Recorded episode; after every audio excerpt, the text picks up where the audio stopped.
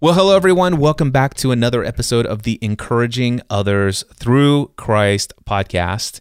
And I am super excited because I am hosting a spirituality and faith type of discussion. Probably, I think, really the only second time since I've been on Clubhouse. The first time I did this was late at night one night, and I did a faith and spirituality, ask me anything type of room, and had some folks that I had met through Clubhouse, primarily a bunch of atheists, which is interesting. And they came in and asked me all sorts of questions about how can I be a Christian and also have interest in yoga and Hinduism and all this other stuff. They were absolutely baffled by my experience of just being open to any of the wisdom traditions of faith and spirituality. So anyways, that was a fun room. It went incredibly well, and it was way before Clubhouse introduced replays. And for those of you who are listening to the podcast, replays is simply meaning that the room that you are hosting on Clubhouse is being recorded and can be replayed by anyone later if you choose to keep it up. So with that being said, I have invited a very good friend of mine, somebody I just met probably about 4 weeks ago, and it's just been an incredible relationship with Bethany ever since. So I'm happy to welcome as my co-host for this room, Bethany Dixon. Bethany, how are you? Hi, Cliff. This is Bethany. I'm doing great. I'm feeling really good. It's been a pretty relaxing few days. So I am really glad, since it's been so much happening since the school year's ended for my daughter, and I'm getting a little bit of downtime now. So I'm doing really well. Thanks. Wonderful. So, by the way, welcome to Coventina. I see that you're here. If you want to come up on stage, you're more than welcome to do so. And of course, this is open to Dustin and Katrina and David. If any of you have any questions about the topics that I or Bethany talk about, or anybody else on the stage, feel free to raise your hands. I'm definitely here to serve. And that goes for you too as well at the bottom there, Patty. Welcome to you, and also welcome to Brian. All right, so Bethany, you and I just met, and we met as a result of a very, the language that I would say is a very new age spiritual kind of room here on Clubhouse. Would you say that's a fair description of the type of room that we met in? I would say that's probably accurate. I'm trying to remember which room it was, but I think that given many of our conversations have been along those topics, I think that would probably be a very good description for it. So let me ask you this. How did you, in our private conversation, you told me that you were introduced to new aspects of your own spiritual awakening journey as a result of Clubhouse. If you're willing to speak about that here, would you tell us a little bit about that? Sure, I'd be happy to. Okay, so I'm going back in my mind on the spot for a good starting spot. But I think I joined Clubhouse in August, so it's not been quite a year. But I've learned a lot during that time. And I joined through this group. It was actually a podcast I listened to, and it's called Subconscious Mind Mastery, and they would have discussions on Clubhouse. And I thought, well, I'm interested in kind of discussions they're having, and so that's why I joined Clubhouse. And then I saw there were so many topics, everything under the sun, and is available here. I found a room where they were talking about just really anything spiritual, and the connections between different spiritual aspects and what does it mean. And a lot of it, I was just listening, just curious and trying to understand and learn more. And there were some things that I would hear that I like to use the term, it did not resonate with me, or something does resonate with me. It's, I'm like, oh, this is interesting. And yes, okay, I'm going to take this knowledge and pick it up, and I might want to learn more about it and research it, or I'm like, that doesn't sound that doesn't sound legitimate to me. And so I kind of put it away. But it's what really attracted me is the positivity and the acceptance and the love that I found in some of these spaces. That's really what pulled me in, is this openness to people from all over the world. I mean, that's, you know, really the goal, I think, of Clubhouse itself, but finding this community of people that want to learn more, that are hungry for knowledge and want to understand not only the world better, but themselves. That's what really pulled me in. That's awesome. And did you have an interest in faith and spirituality before you started to get into some of those rooms? Yes. I consider myself a Christian, and I grew up a Christian, going to Baptist churches. And there were times where I didn't go to church, and times where I did. And the biggest catalyst for me in my spiritual awakening journey was after I'd had my daughter and my marriage just seemed to be crumbling. We couldn't find, I think I felt like a good description might be that we certainly didn't resonate with each other. But there were a lot of other things going on. And I think really it was that we were both people that needed to do a lot of healing. I don't think that we were really ready for marriage. We got married when we were 25 and 26, but there's so much more to life.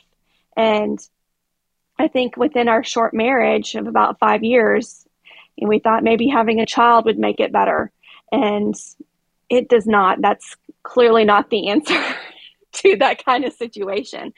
But it was, I very distinctly remember I had been talking to one of my brothers on the phone about my situation. But it was that I had these thoughts. These thoughts were, if this was my daughter and in this situation, this was my daughter and this was her marriage, I would tell her that she deserves so much better and that she needs to get out. And it was those thoughts of, if I would tell my daughter that, how can I do any less for myself? Because that's one thing I've always done for myself, is try to just be who I am. So you asked me, do I mind being recorded, you know, for a podcast that you're recording right now? No, I don't mind, because I'm always just striving to be true to myself. And so back to that moment, for when I was thinking about what would I tell my daughter, my 1-year-old daughter at this point, but if that she was in my position, I would say to get out. And so that was a big moment for me. And it was incredibly difficult for a very long time. And it was really trying to struggle and like try to find meaning. But that really was a catalyst point for me in my awakening journey to break out of this mold of, okay, I'm going to have married, I've got kids and a house, and, you know, I've checked all these check boxes, but it wasn't fulfilling me. I still had all the questions about, what is my purpose? What am I supposed to do here? So that's that big catalyst moment.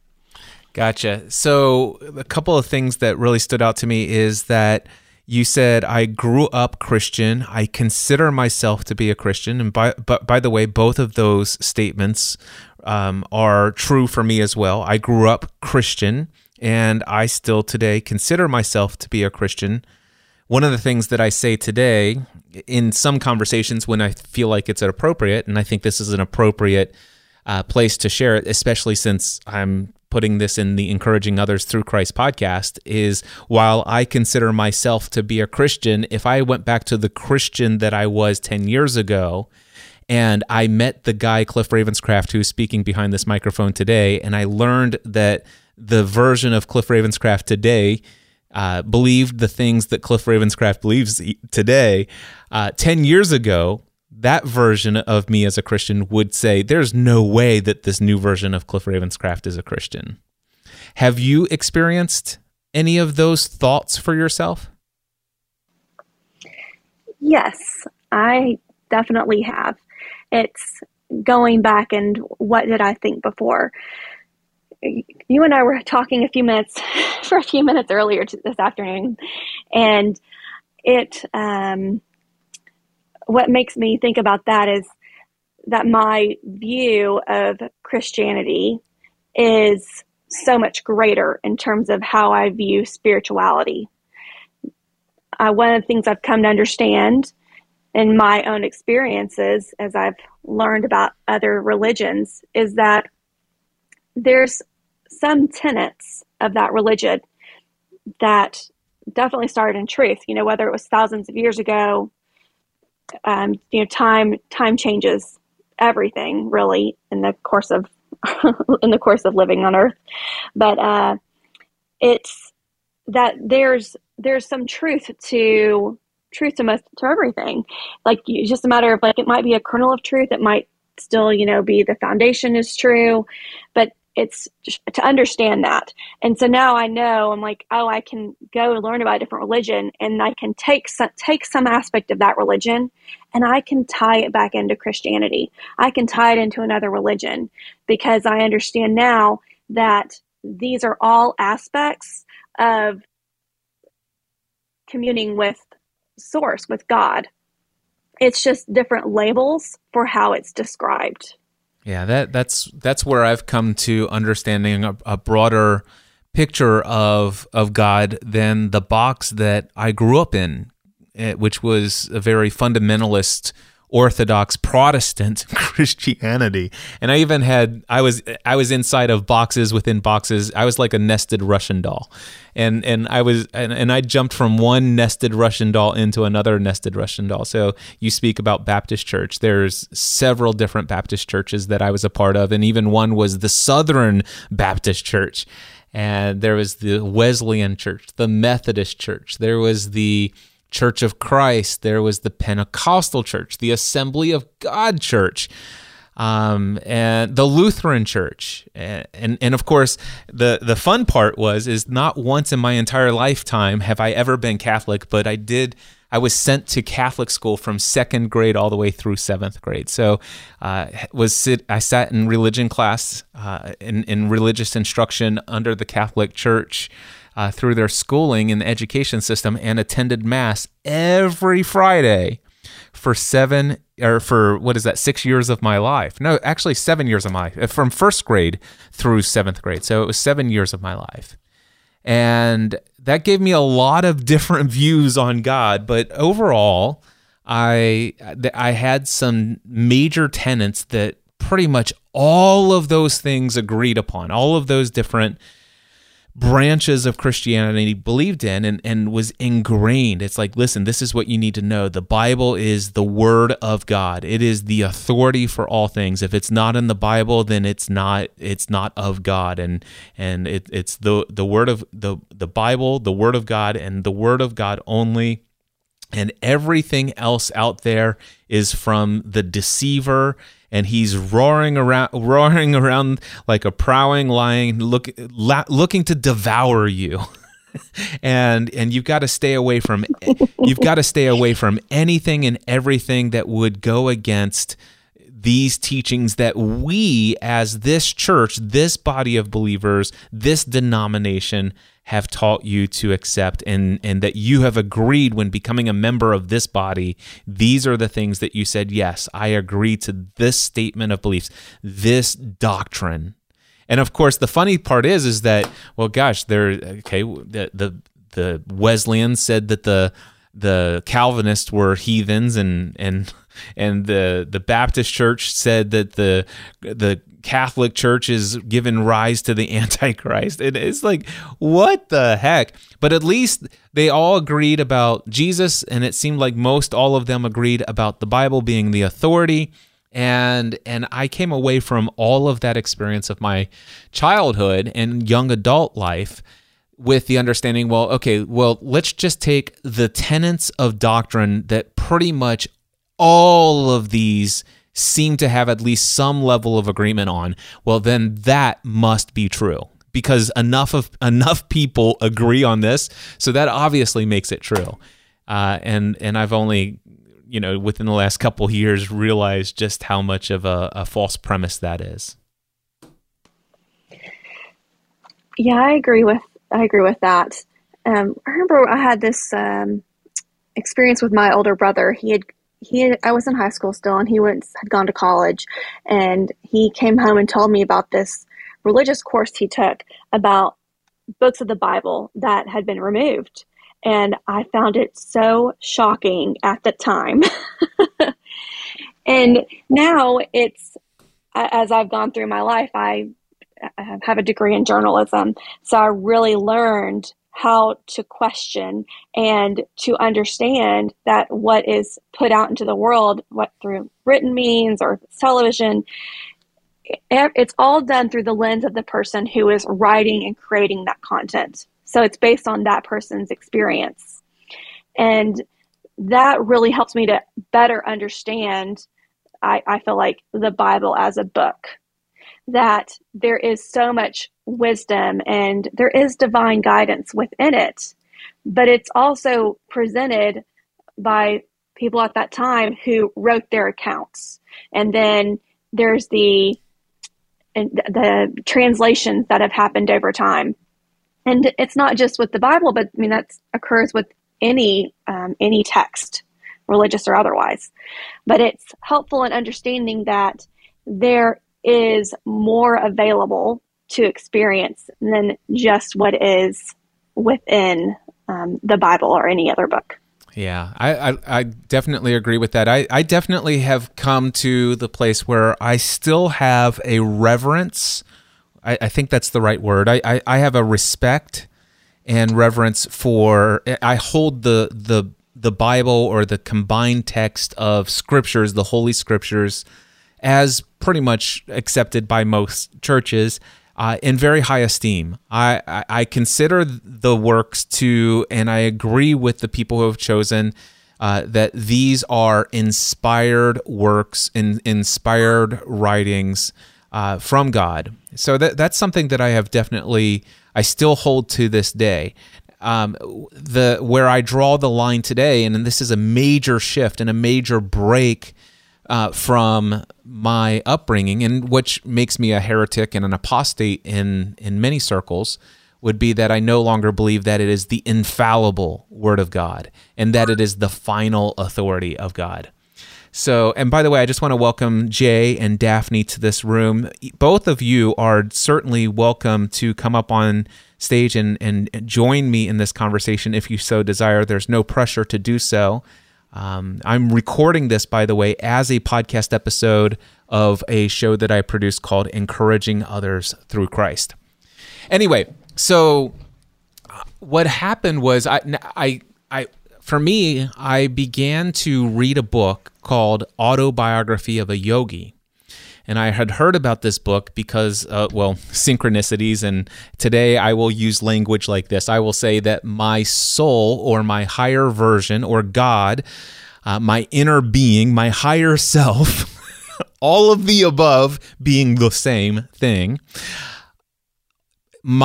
I was led through a series of synchronicities or inspired, divinely guided experiences of life that led me to this book. This was not coincidence. It was not chance. This was a divine encounter meant for me to read this book by Paramahansa Yogananda.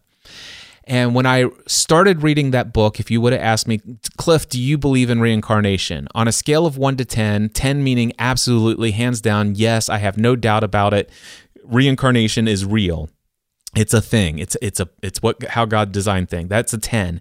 And absolutely not is no. That's things that people talk about, and it's false teaching, and anybody who preaches that or teaches that is a false teacher. That's a 1 on the scale. So if you were to ask me prior to reading Autobiography of a Yogi, where do I fall on that scale? And I would have told you that I'm a 0, like below 1. On a scale of 1 to 10, I'm a below 1. And I'm absolutely certain of this, and I can't imagine anything that would ever change my mind because I had been conditioned so well to have that reaction to such a question. And then the other question would be karma. You know, what is this thing called karma? And on a scale of 1 to 10, if I had an understanding of what karma was and how it's described by those who have the teaching of karma, where would I be on a scale of 1 to 10? And I would say probably about a 5 to 7. And I think that the reason would be because of my decade-long experience as an associate pastor in the Christian church. I had enough study of the scripture that basically says that however you judge others, you will be judged, and you reap what you sow. And I could find a number of scriptures that would seemingly back up the concept of karma, but yet as it's being taught, I would have been maybe a 5. Now, by the end of reading that book, Autobiography of a Yogi, which, by the way, I devoured this book. Every morning I was up at 3 o'clock in the morning, and I would read it for about 2 or 3 hours a day, every day. And even that, it took me about 2.5 months to get through this book. It's not a long book, but it still took me that long. And the reason why is because I was highlighting, I was copying out of the Kindle app on my out of the Kindle app. I was pasting into my day one journal, and I was journaling all of the thoughts, all of the reactions, all of the responses, all of the resistance in my mind, everything. It's like, oh my gosh, this seems to be true. What if this were true? And then, no, this can't be true, and this is why. And I journaled all of that. So it took me months to get through this. By the end of that book, I asked myself, do I believe in reincarnation? And I'd gone from a 0, less than 1, all the way up to a 7. And then on the karma scale, I moved all the way up to about a 9. And somewhere along the way, I realized that that Paramahansa Yogananda wrote a commentary on the Gospels from the Bible in the New Testament. And the commentaries are called The Second Coming of Christ, The Resurrection of Christ Within You. And then the final part of it is a revelatory commentary on the original teachings of Jesus. And so I'm like, okay, let me order this. And so I ordered these commentaries. And right off the bat, it says Yogananda had an experience where Jesus appeared to him, and then basically, today I wouldn't have had this language back then, but channeled Jesus, and Jesus helped him see the true meaning behind the teachings that are given and recorded in the New Testament Gospels that are there today. And I'm like, okay. Why am I reading this?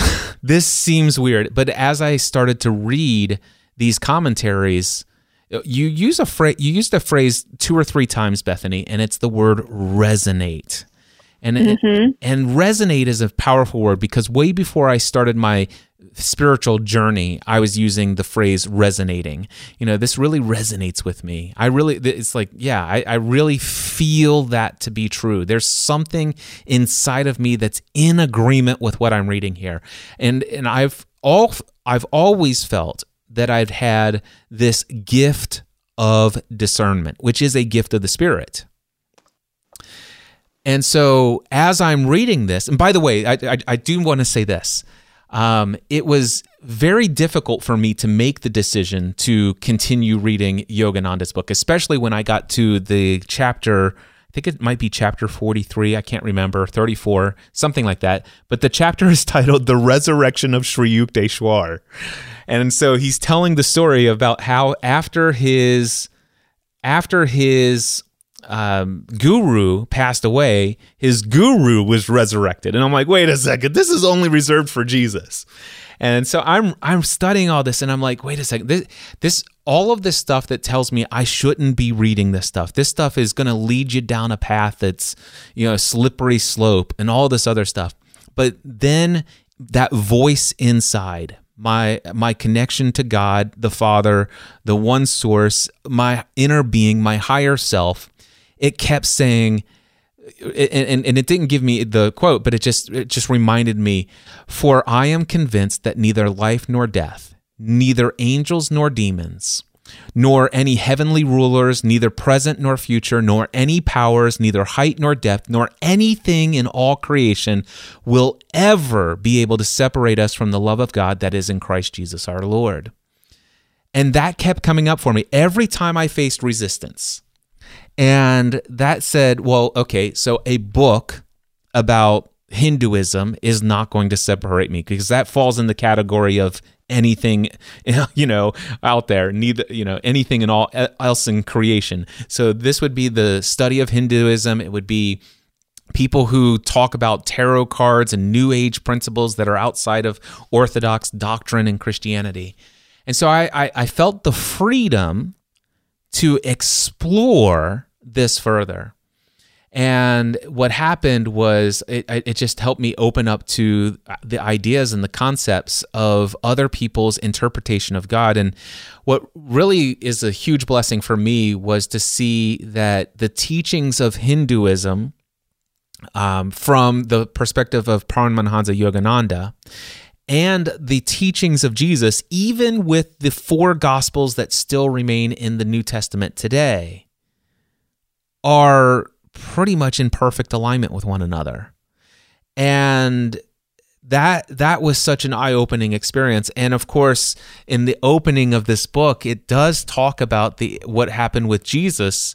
Yogananda said that that what happened with Jesus between the ages, I think it was 14 and 28, is that it's believed that he spent that time in his spiritual training and his own awakening fully to be prepared to do his public ministry, and that he did that in India. And I've come to believe that it might not just have been in India only. He might have visited other what are called mystery schools or whatever, but certainly in India was a place where he had some immense spiritual training.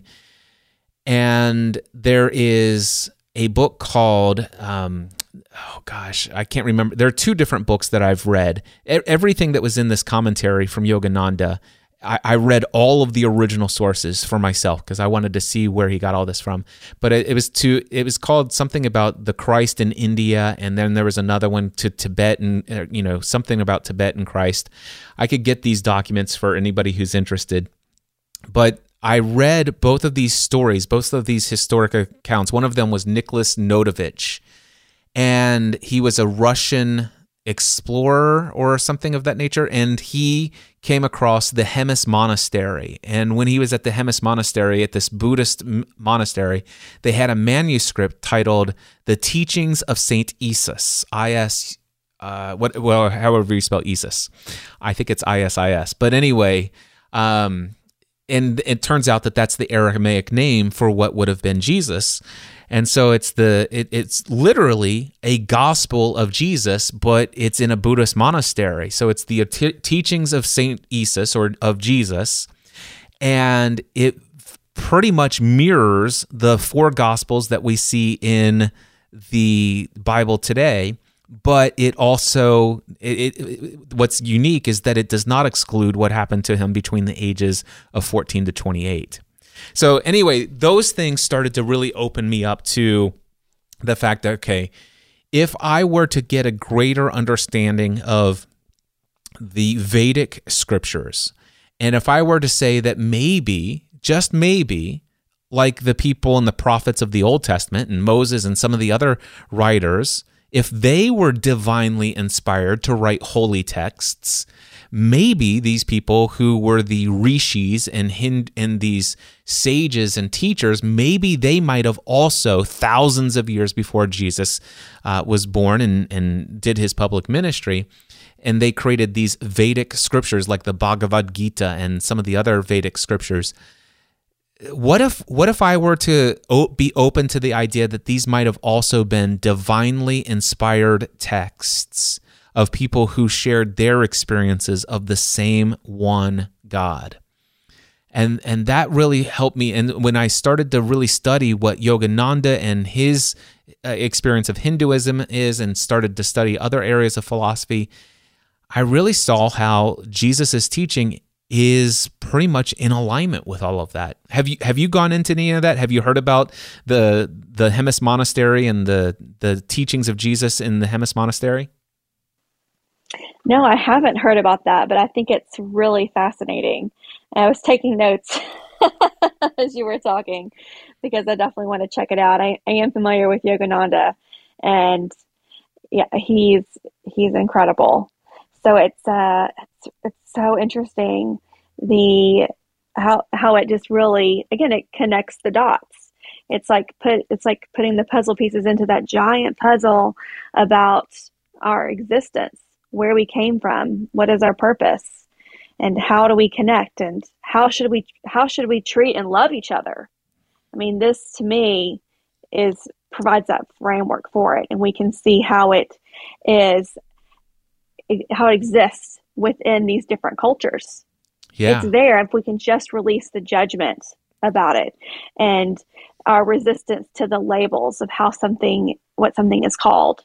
There is so much more to it. The opportunity to understand is limitless. I love that you said if we can release the judgment, because this is one of my experiences. I've always, like I said, prior to, I still consider myself today to be a devout Christian. And by that, I mean, I'm a devout follower of Jesus and his teachings. So, but, and I've been that since I was a kid. I really have. And the one thing is I'm one of those weirdos where I grew up reading the scriptures. And I must admit that for what really got me started was the hellfire and brimstone. By the way, Jay, I see your question in the chat, and I'm going to answer that next. But I grew up in the hellfire brimstone preaching churches that said you're going to burn in hell for eternity if you do not accept Jesus as your Lord and Savior. And I must admit that my desire at first was initiated by a fear of burning in hell forever. And so it's like, listen, I want to know two things. I want to know God, and number two, I want to avoid burning in hell for eternity. Those are two things that are really important to me. And they were important to me all the way from the time I first heard a hellfire and brimstone message, which was probably, I was about 5 or 6 years old, and had that fear all the way up until I quote unquote got saved.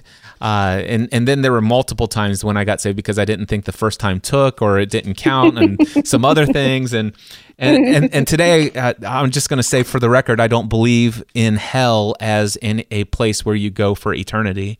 I do believe in hell, but I believe that hell is the suffering that we put ourselves through, and I think that that's what Jesus was talking about when he talks about things like hell, and other people is in the scriptures as well. But I want to go to this question in here. Jay asks, Cliff and Bethany, do you believe in the Gnostic Gospels? Just curious. And so, Bethany, I've been talking a lot. I have a very huge opinion on this one, but I want to give you the opportunity to speak your response first. Well, I will give my disclaimer that I don't know a lot about it, but I think that it's not something I would discard, because I believe, as I said earlier, you know, any text, any book that we're holding has been edited. It was all the way back to when the printing press was created. I mean, they edited the book for the first Bible that Gutenberg created, and back to translations. There was always a choice made by the person who is editing it or who is writing it, that there is a choice of what did they include, what do they not include.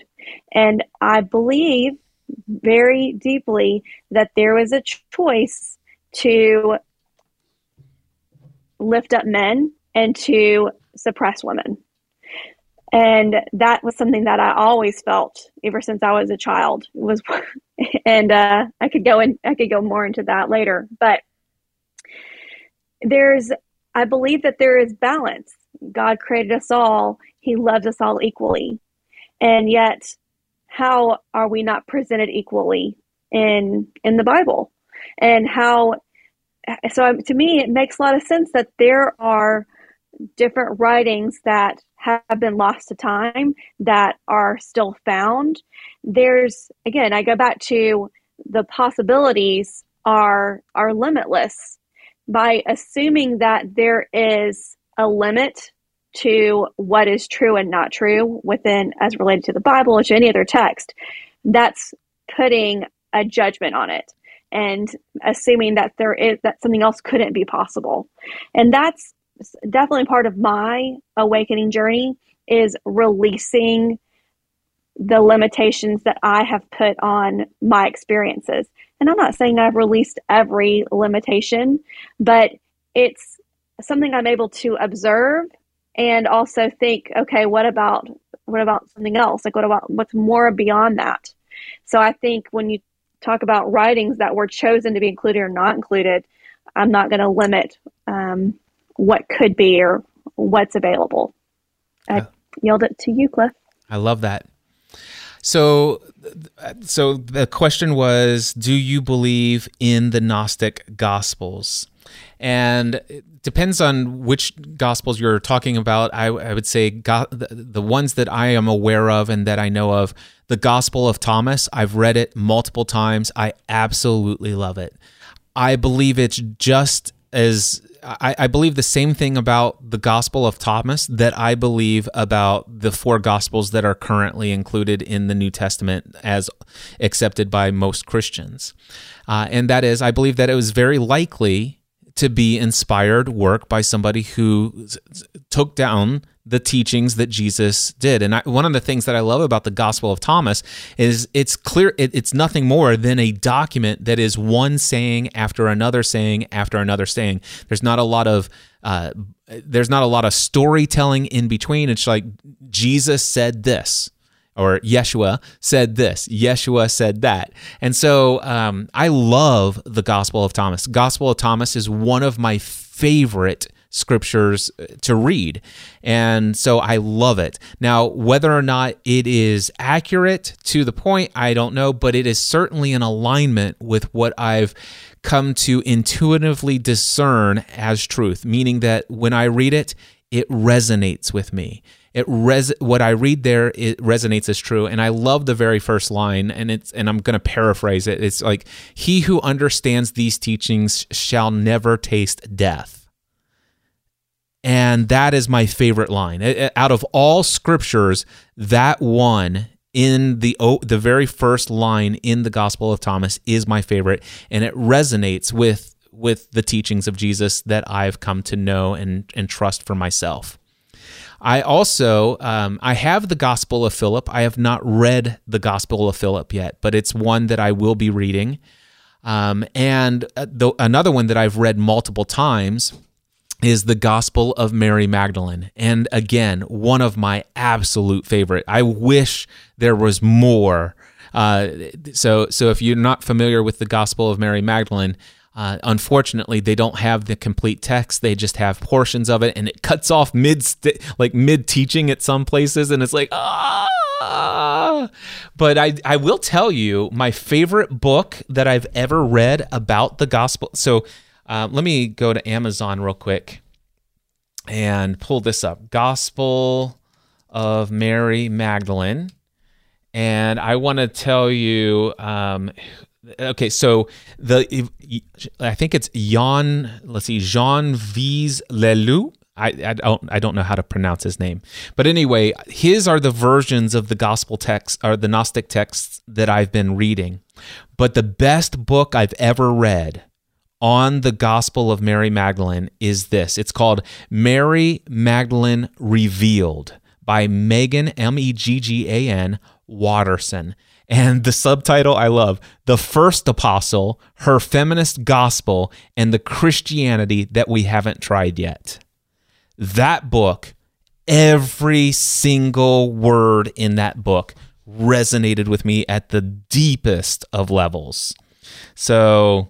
yeah, I love the gospel. Matter of fact, now, if I get into some of the metaphysical sort of things, I've had some meditation experiences where that I've actually been in the presence of Mary Magdalene, and she's come to me several times since being open to who she is and the importance of. I do believe that she was the first and most important apostle. And of course, it took a journey for me to come to that place. But yeah, so and there are several other Gnostic texts that are out there that I may not have mentioned. I am certainly open to reading all of those. Like Bethany, I'm open to anyone who chose to write their experiences, their encounters with Christ and or his teachings, and who were inspired to share them either from their own narrative or just what they heard. I revere all of that highly and use the gift of discernment that God has given me to test the spirits of what is true and what is not true. So, Jay, I love the question. That's my response to it. And Jay says she's got Watterson's Divine Feminine Oracle deck. She's great. She is great. All right, Bethany, any thoughts on anything that I shared there? I fully resonate with it. And I wanted to add that when I think about how something resonates with me, I've learned to trust my body and how my body feels about it. And when something really rings true for me, it's like you can just imagine that there's a bell and you can strike the side of the bell and then there's that reverberation. And I just can feel it inside my chest. And it's like, oh, yes, like, so the reverberation is the resonance. It's my body acknowledging this information that I'm receiving of, yes, this is the truth to me. This is what I have been looking for. It's an answer to a question, maybe a question I didn't know I had, but that's the significance of how that resonance feels to me. Yeah. I'll tell you what, I would love to read a document because I would love to include it in this episode of Encouraging Others Through Christ. This happened back in October.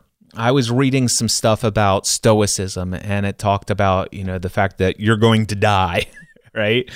And and then all of a sudden, I was in a coaching conversation, and sometimes when I get in a coaching conversation, I begin saying things intuitively that are not from me, and I attribute it to my connection to God, where He's speaking through me.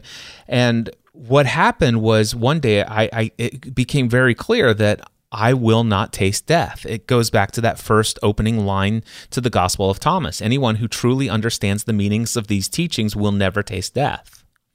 And of course, by the way, I forgot to update, and since this conversation is still happening here in this recording, I will tell you where am I on a scale of 1 to 10 on reincarnation, about 150. Where am I on a scale of 1 to 10 of karma, 150, and past lives, all of that stuff. And by the way, I can even, if anybody's interested, I could even go into the scripture that's in the authorized New Testament that we have today, and I can show you reincarnation as far as where it's indicated multiple different places. So, with that, I'd like to share with you something that I was like, I don't know what happened. I can't even remember the day this happened, but every now and then I do something called, Bethany, do you know what automatic writing is? Yes, I am familiar with it. All right. You and I have never really had this conversation. So rather than me explain it, because I'm going to read this, what I'm going to say is an automatic writing channeled message. How would you describe automatic writing? I would describe automatic writing as sitting down and with a pen and paper in hand and trying to center yourself, going in, finding a place of peace, calming your thoughts, and then whatever flows through, you write it out. And it's very important when you're doing it to release any self-judgment of, well, I'm already thinking that, or am I thinking that because of X, Y, Z? Just let flow whatever comes out. And don't judge it. And that's creating the opportunity and that possibility for what's going to come out. Yeah, I love that. I love that explanation. And so that I've had multiple of these experiences. I believe this is how the New Testament was written. I believe this is how many of the letters that we find in the New Testament from Paul and Peter and James. Not all of them, by the way. I have some conspiracy theories on some of it, but I do believe that that channeled automatic writing is how we got much of our scriptures today. But here's the message that I felt inspired to read, and I think I know what it was. A friend of mine had just passed away, and somebody says, "Oh my gosh, Cliff, you must be devastated." And I said, and I didn't say anything, but when I thought about it, it's like, no, I'm actually just really celebrating my friend's life, and he died really young, so I think he was probably in his late 30s, early 40s, and all this stuff, and a very good friend. But I'm like, no, I'm not devastated, and I'm not in denial or anything like that. It's just I have a different system of beliefs about what I think just happened, and I don't think he died. And so, there was going to be a memorial service and all this other stuff, and my wife and I had a business lunch or a date week, whatever, and we're like, hey, we should probably update our will in the event that something happens to us, and what's going on with the dog and the kids and all this other stuff, and McKenna, if she's under 18, we want to be a part of that and all this other stuff. And so, and we were talking about, hey, if we get sick or ill, how do we want to be buried? We had all of the quote unquote morbid discussion, right? And so on October 16th, I was praying and meditating, and then one day it just occurred to me. It's like, you know what? I want to write a document that I will give to my wife, and I'll give to my best friend. And I'm going to send this document to them and say, listen, I want you to save this document in a safe place. I'm asking you to save this in a safe place. And if I am to die or pass and there is a memorial service, I would like to ask you to print this document and give it to anyone and everyone who would come to my memorial service. And, and of all the people who follow me online, if I'd like you to post this to my Facebook feed or whatever. I'll put it on a blog. I want this message to be pasted. And I said, now, in the future, if I feel like I need to change some of this, I'll give you a revised version of the document.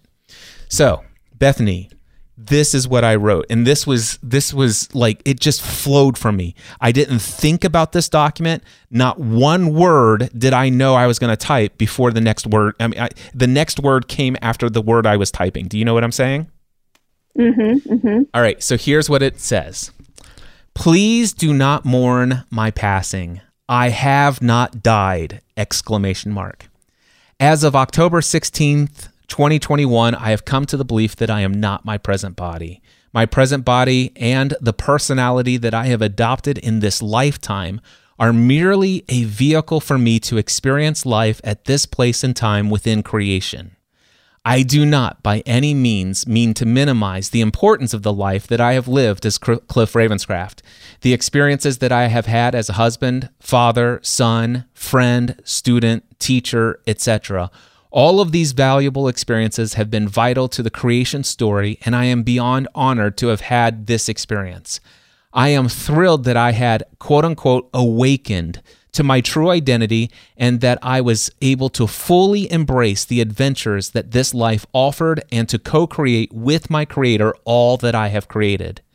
Whether St. Irenaeus actually meant the glory of God is man fully alive, I believe it to be true, a true statement, and I am thrilled to have experienced it. My true identity is soul, all capital letters, S-O-U-L, which was created in the image of my Creator.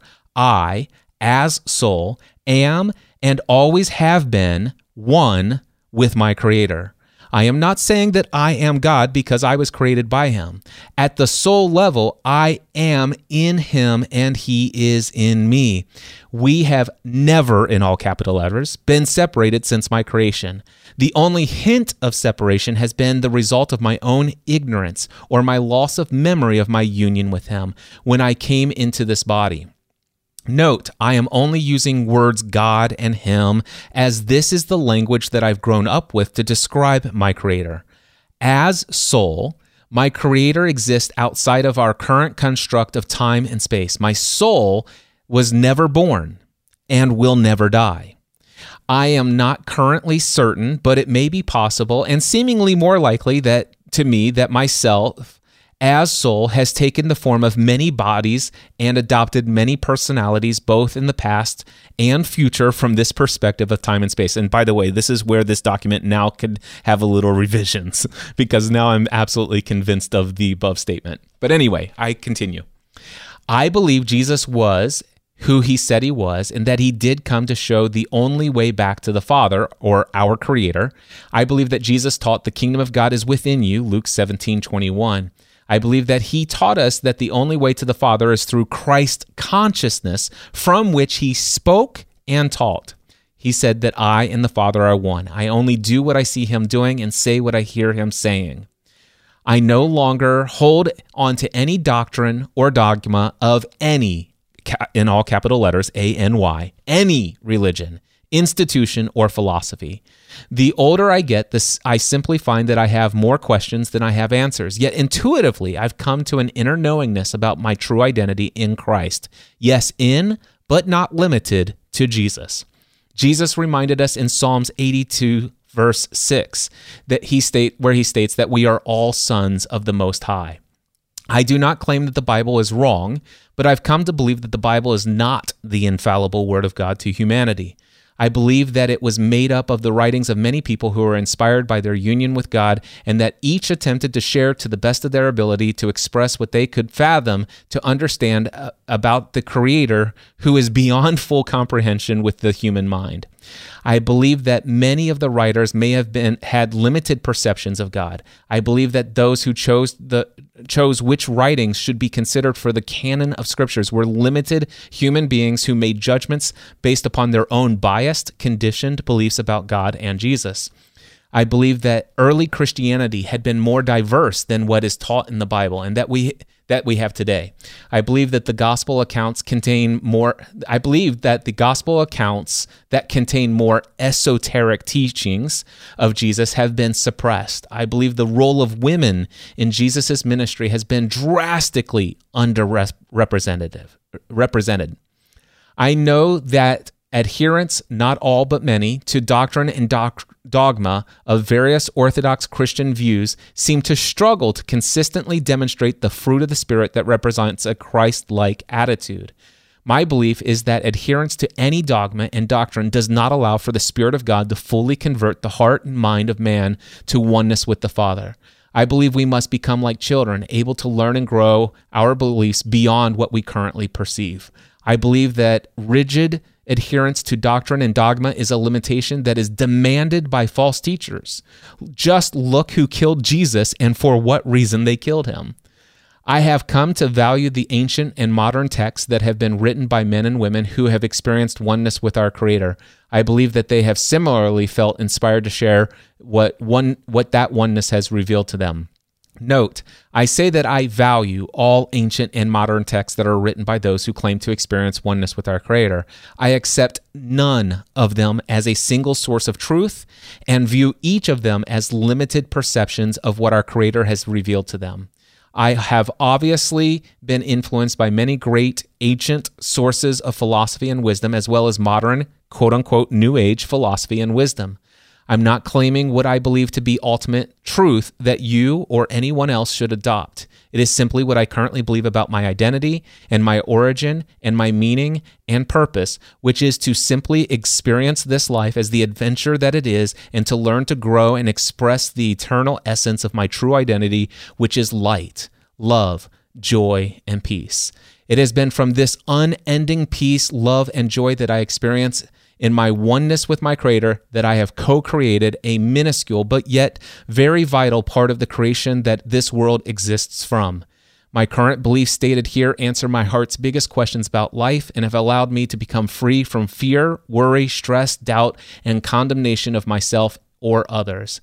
I am filled with light, love, joy, and peace. This all emanates from my identity as soul. After I leave this body behind, I will carry and cherish the memories from this great adventure. I ask that you do not mourn my death, for I assure you I have not died. My soul has accomplished all that it set out to do in this life. I exist eternally. Jesus prayed that we would all be one, and as he and the Father were one. This has already taken place, and my soul and your soul are already in eternity in the kingdom of God. I leave you with this quote.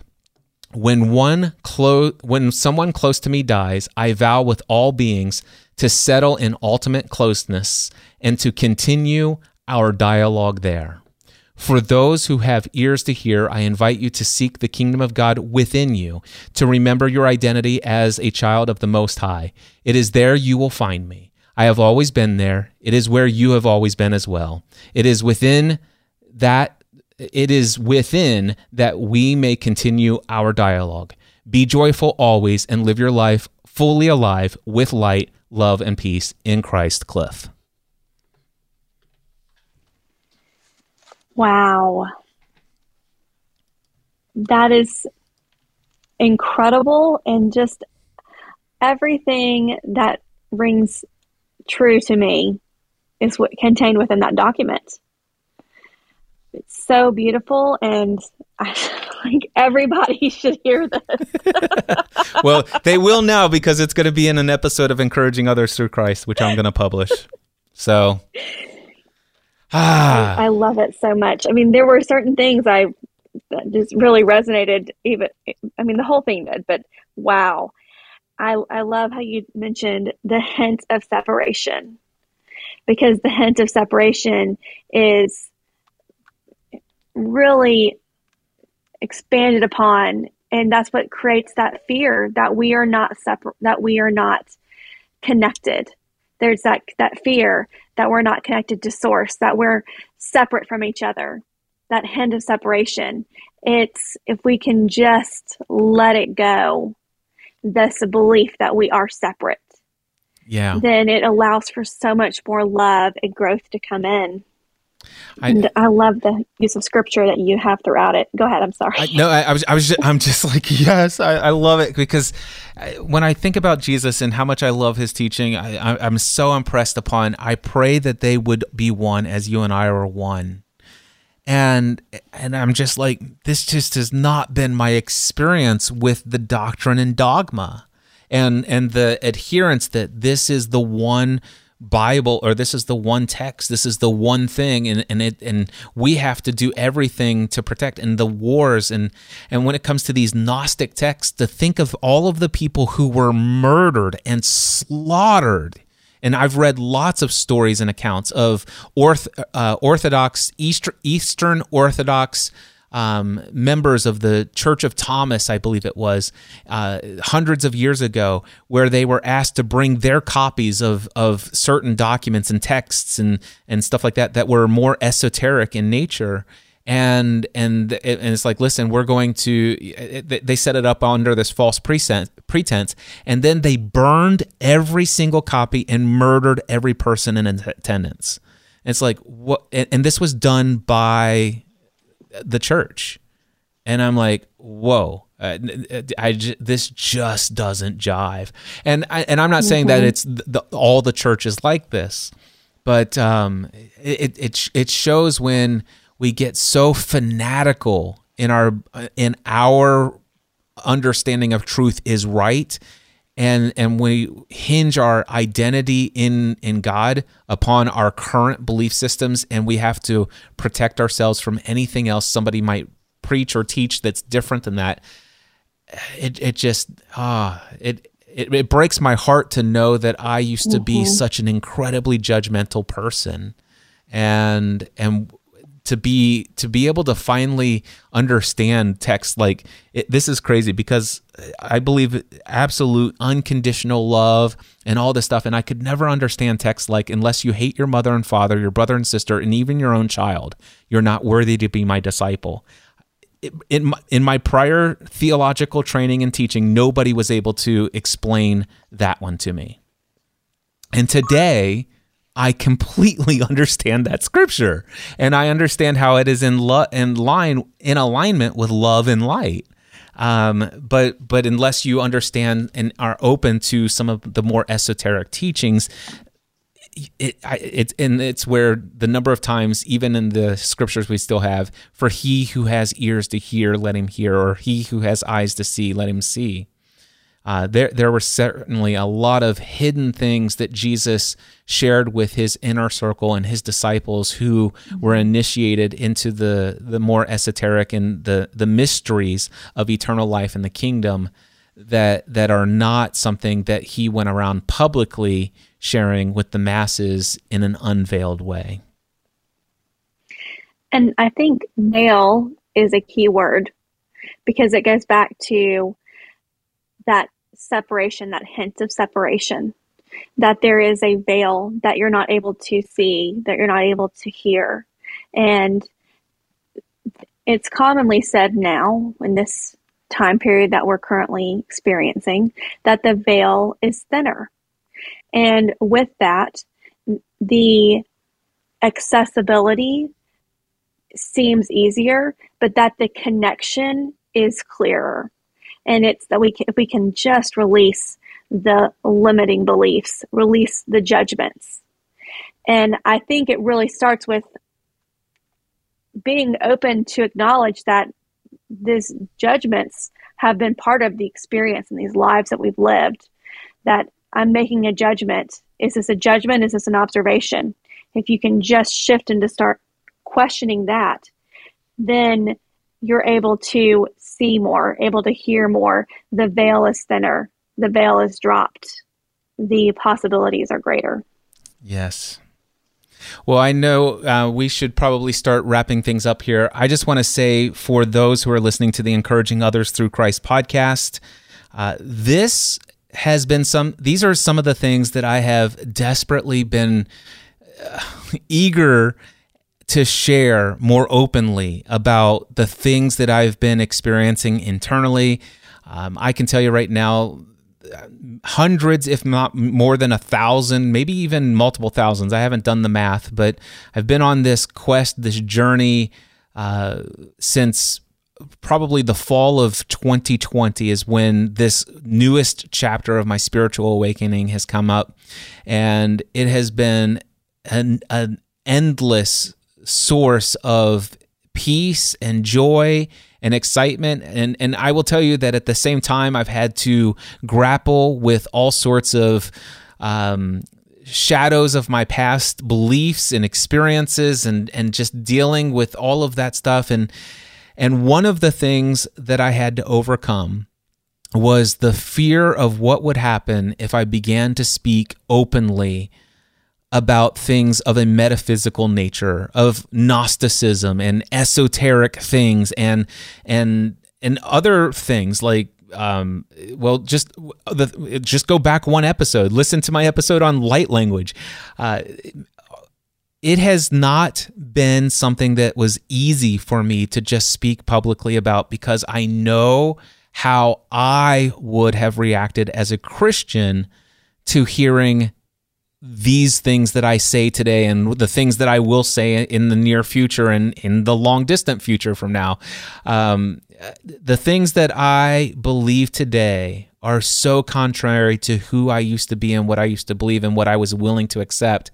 And that I was conditioned not only to judge others who believe what I believe today, but I was also, believe it or not, I was taught to condemn them and to ostracize them and to put them out and to boldly speak out and call them a false teacher and all that other stuff. And I got to tell you that as I've been contemplating how much do I share and when do I share it and how do I share it, there's been a lot of fear about me to speak openly about the fullest expression of who I am in Christ today. And one thing that my connection with Christ has taught me is that anything that produces fear within me is not of God, is not of our divine Father, our divine Mother, of the source of all of creation. Do not be anxious about anything. Do not fear. There is no fear in Christ. And I can tell you right now, anytime I fear speaking about what I believe to be true, and I want you to hear this, not once in this podcast have I stated that what I believe is true and that you ought to believe it. All I'm saying is this is where I've come. This is a little peek into the journey that I've been on. And this is where I currently stand today in my own belief system. And I believe fully that neither angel nor demon, height nor depth, any power in all creation, not any of the things that I even say today will ever be able to separate me from the love of God that is in this Christ, that is in what Jesus was on this planet, what he represented as being both fully human and fully God, and that he came to show us, at least I believe, he came to show me how to experience the balance of being a divine spiritual, eternal divine spiritual being, one with him, while at the same time also having the experience of being fully human and integrating those two and learning what it truly means to be in this world and not of it. And the only thing I can tell you is that my experience inwardly, beyond what I've shared prior to just recently in this podcast, has been nothing but peace, love, and joy, and the way that it's had me show up and serve others, and the way that it's no longer all about me and my insecurities and trying to get others to impress others and all that other stuff. It has radically transformed my entire experience of life, who I am, and who everyone else is. And I'm not comparing myself to others. I'm not seeing myself as any better or any different than others. And I'm learning to live judgment-free of others and myself. I'm not perfect at it all the time, but I'm learning. And the craziness is, how on earth can I be afraid to tell others about this experience? And I'm reminded, always be prepared to give a reason for the hope that you have. But when you do so with gentleness and respect. And I hope that's what I've done here today. And Bethany, I am so thankful to you for joining me in this very important piece of content that we've created together. It has been an absolute pleasure. I'm so glad I can be here to witness you and help spread messages of love and acceptance and joy and peace. It feels like my heart is very full, and I hope that others are able to feel this feeling of love and acceptance too. So thank you so much, Cliff. It's a pleasure to share space with you anytime and to chat. I love to witness you. Thank you. Thank you. And I want to give a special shout out to Fabian Louie, who is here in Clubhouse right now. She has been my spiritual coach. I hired her to help me walk the latest couple various different paths and en-roads on this spiritual awakening journey. I've been working with her weekly since January of 2022. She is incredibly awesome. If you're listening to the replay of this, definitely check her out. I couldn't recommend her more highly than I do. And you can find her for those of you listening into the podcast, you can find her at fabienlouie.com. That's fabienelui.com. And I will put that in the show notes as well. And also, very important shout out to Daphne and to LaDonna and to Jay, who are all here in this Clubhouse room as well. I got to tell you, this amount of support and just enthusiasm for the fullest expression of who I am in Christ today has given me a lot of freedom. And I want to close this podcast episode with a quote from Marianne Williamson. And this is what she said: "Our fear is not that we are inadequate. Our deepest fear is that we are more powerful beyond measure. It is our light, not our darkness, that most frightens us. We ask ourselves, who am I to be brilliant, gorgeous, talented, fabulous? Actually, who are you not to be? You are a child of God. Your playing small does not serve the world. There is nothing enlightened about shrinking so that other people won't feel insecure around you. We are all meant to shine, as children do. We were born to make manifest the glory of God that is within us. It's not just in some of us. It's in everyone.